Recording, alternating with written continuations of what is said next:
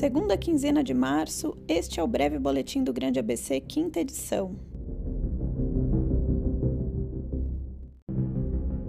Hoje, no Dia Mundial da Água, trazemos informações sobre um levantamento exclusivo feito pelo Repórter Brasil, com base em dados do Sistema de Informação de Vigilância da Qualidade da Água para Consumo Humano. Nele foi identificado que a água fornecida à população de Santo André, São Bernardo, São Caetano, Diadema e Rio Grande da Serra entre 2018 e 2020 possui níveis de substâncias tóxicas maiores do que os considerados seguros para o consumo humano.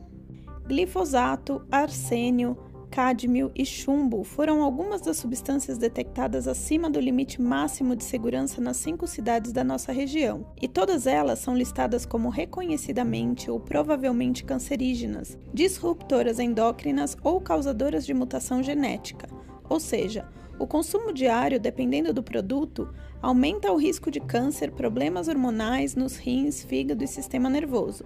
As classificações de risco foram expostas pela Organização Mundial da Saúde, a Agência Internacional de Pesquisa em Câncer, IARC, e também pelas agências reguladoras da União Europeia, Estados Unidos, Canadá e Austrália. Todas essas substâncias são poluentes orgânicos persistentes, que não se degradam facilmente e que se acumulam em tecidos dos organismos vivos. Além disso, elas se movimentam por longas distâncias e com facilidade pelo ar, água e solo, colocando em risco não apenas a saúde humana, mas o meio ambiente. Esses agrotóxicos liberados no Brasil são proibidos para o uso em muitas partes do mundo, incluídos os países da União Europeia. A Sabesp, Companhia de Saneamento Básico do Estado de São Paulo, responsável pelo abastecimento da água em Santo André, São Bernardo, Diadema e Rio Grande da Serra, negou que tiveram resultados acima do limite. A companhia assegura que a água fornecida para moradores da cidade do Grande ABC não é imprópria e que cumpre a legislação para a potabilidade. Exigências do Ministério da Saúde obrigam que a Sabesp garanta a qualidade da água em todas as etapas do sistema de abastecimento. A Prefeitura de Santo André se esquivou e informou que os parâmetros solicitados no questionamento são de natureza química e não estão no escopo da avaliação realizada a pedido do município. São Bernardo do Campo informou que a qualidade da água segue os parâmetros padrões preconizados na legislação vigente, não apresentando riscos sanitários. No entanto, segundo os dados apresentados na reportagem, a água da cidade é uma das que oferecem maiores riscos em todo o Grande ABC. O Sistema de Água, Esgoto e Saneamento Ambiental SAESA de São Caetano do Sul, que compra água da Sabesp e distribui na cidade, informou que não tinha conhecimento dos dados. Depois informou desconhecer qualquer resultado fora do parâmetro. A mandata feminista de co-vereadoras do Mulheres por Mais Direitos da cidade entrou com requerimento na Câmara Municipal para que sejam cobradas informações e providências da Sabesp.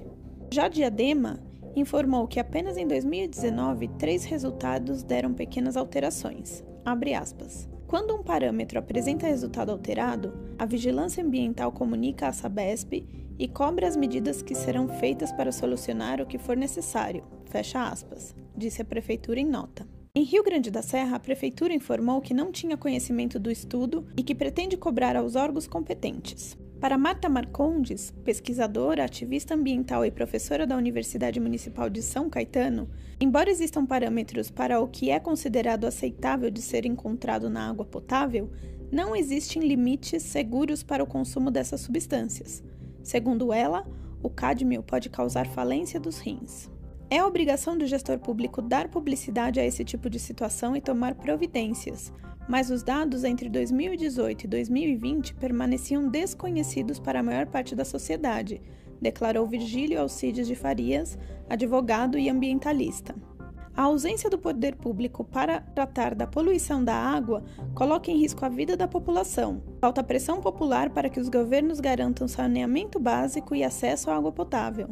Lembrando que dia 25 de março, às 17 horas, na Avenida das Nações em Santo André, em frente ao polo petroquímico de Capuava, vai acontecer um ato de greve global pelo clima. O mote principal deste ano é a luta contra os efeitos nocivos do polo petroquímico, Em Mauá, na manhã do dia 5 de março, mulheres trabalhadoras da região fizeram uma manifestação pela vida contra a fome e a violência na Praça do Relógio. Horas depois, uma ação da Guarda Civil Metropolitana, sem autorização judicial e a mando do prefeito da cidade, Marcelo Oliveira, invadiu a casa Helenira Preta 2, no bairro da Vila Mercedes, revirando os pertences e desalojando a zeladora do local com três filhos pequenos e uma neta. Enquanto isso, representantes de movimentos sociais estavam em reunião com a prefeitura. Trabalhadores demitidos da empresa Auto Ônibus Santo André e da Ribeirão Pires, que não receberam pagamentos de verbas rescisórias, fizeram uma paralisação selvagem nas primeiras horas da operação do dia 14 de fevereiro, impedindo o fluxo dos carros da empresa para lutar pela garantia de seus direitos. Por volta das seis e meia, os ônibus começaram a ser liberados, mas os reflexos foram sentidos por toda a manhã. A MTU confirmou a paralisação. Presidente do Sindicato dos Rodoviários e Anexos do ABC, Leandro Mendes da Silva, disse que a entidade sindical não participou da paralisação, abandonando os trabalhadores em luta pela garantia de seus direitos. A paralisação feita pelos trabalhadores demitidos é conhecida como greve selvagem, quando a paralisação é iniciada ou levada adiante espontaneamente pelos próprios trabalhadores sem a participação do sindicato que representa a classe. Enquanto o sindicato prioriza a burocracia e negocia com a patronal, trabalhadores fazem manifestação em defesa de seus direitos.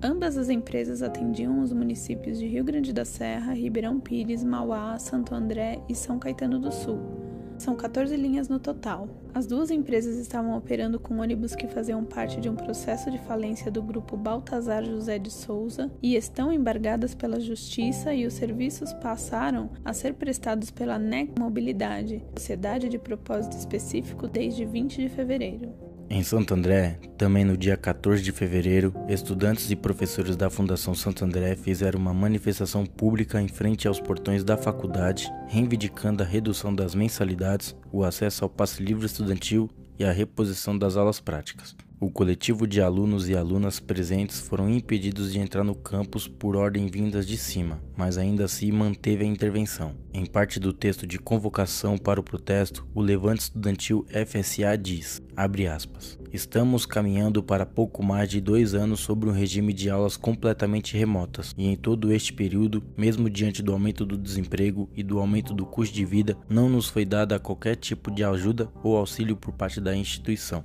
Pelo contrário, vimos as mensalidades em 2020 e 2021 serem reajustadas respectivamente em 4% e 8,5%, o que apenas contribuiu para o esvaziamento da faculdade. Nestes dois anos, o ensino à distância possibilitou que muitos dos gastos correntes da faculdade fossem dispensados, e na medida em que se mantém este formato de aulas, compreendemos ser minimamente razoável que o valor das mensalidades seja reduzido. A administração não teve sequer o bom senso de manter congelados os preços, e no ano passado nós denunciamos o reajuste absurdo das mensalidades no momento em que foi anunciado, bem como vimos alertando sobre os resultados trágicos para a FSA que estas medidas vêm causando.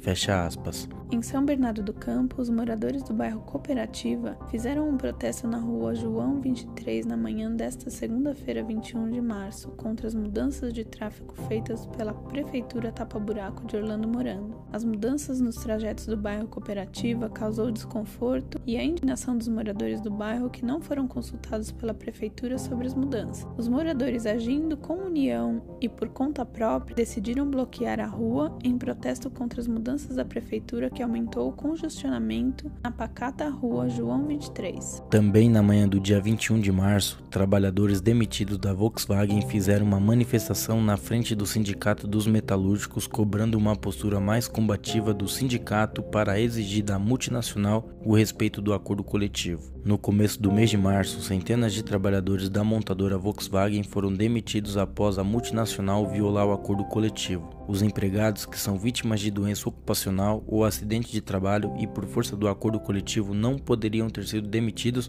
até que tivessem tempo para a aposentadoria. Trabalhadores que se apresentaram na planta da fábrica aguardando retornar ao trabalho foram surpreendidos com a demissão abusiva por parte da empresa. Desde o final de 2021, a empresa vem demitindo trabalhadores pelo programa de demissão voluntária. O argumento da empresa é que os trabalhadores apresentavam baixa performance e ainda alto número de atestados médicos, sendo que o acordo coletivo não autoriza a demissão dos empregados doentes. Ainda em São Bernardo, na última quinzena de fevereiro, no dia 18, o Sindicato dos Servidores Públicos da cidade fizeram uma manifestação na porta da prefeitura por reajuste salarial. Conversamos com o Elber para tratar melhor do assunto.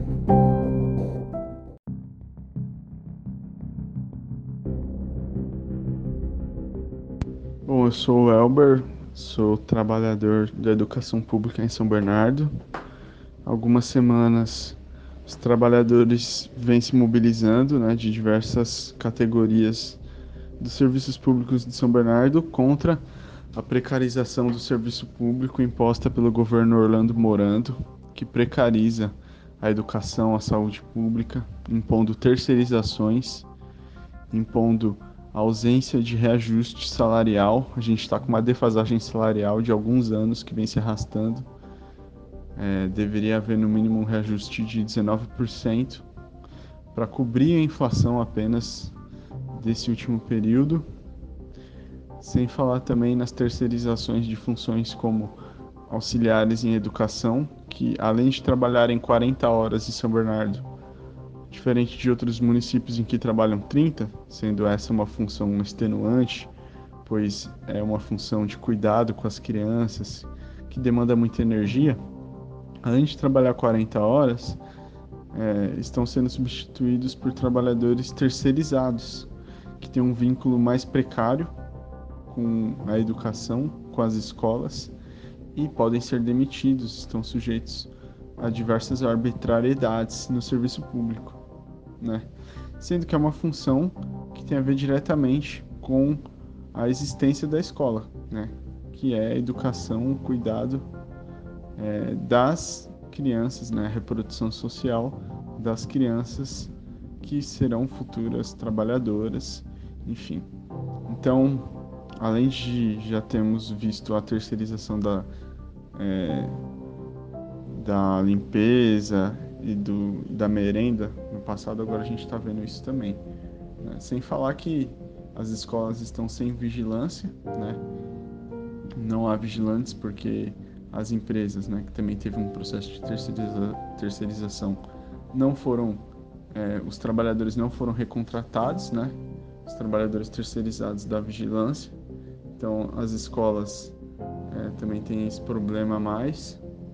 E todas as categorias de serviço público de São Bernardo estão sendo atingidas por esse desinvestimento, essa precarização de uma prefeitura que investe em propaganda, investe bastante em marketing, em, numa estética superficial para dizer que está governando bem a cidade, mas na verdade só ataca os trabalhadores em todos os sentidos, sem falar nas remoções, nas casas que ele derruba pela cidade afora, né? e uma política habitacional completamente elitista. Então é isso, a gente vai seguir na luta e vamos enfrentar essa prefeitura de Orlando Morando arbitrária.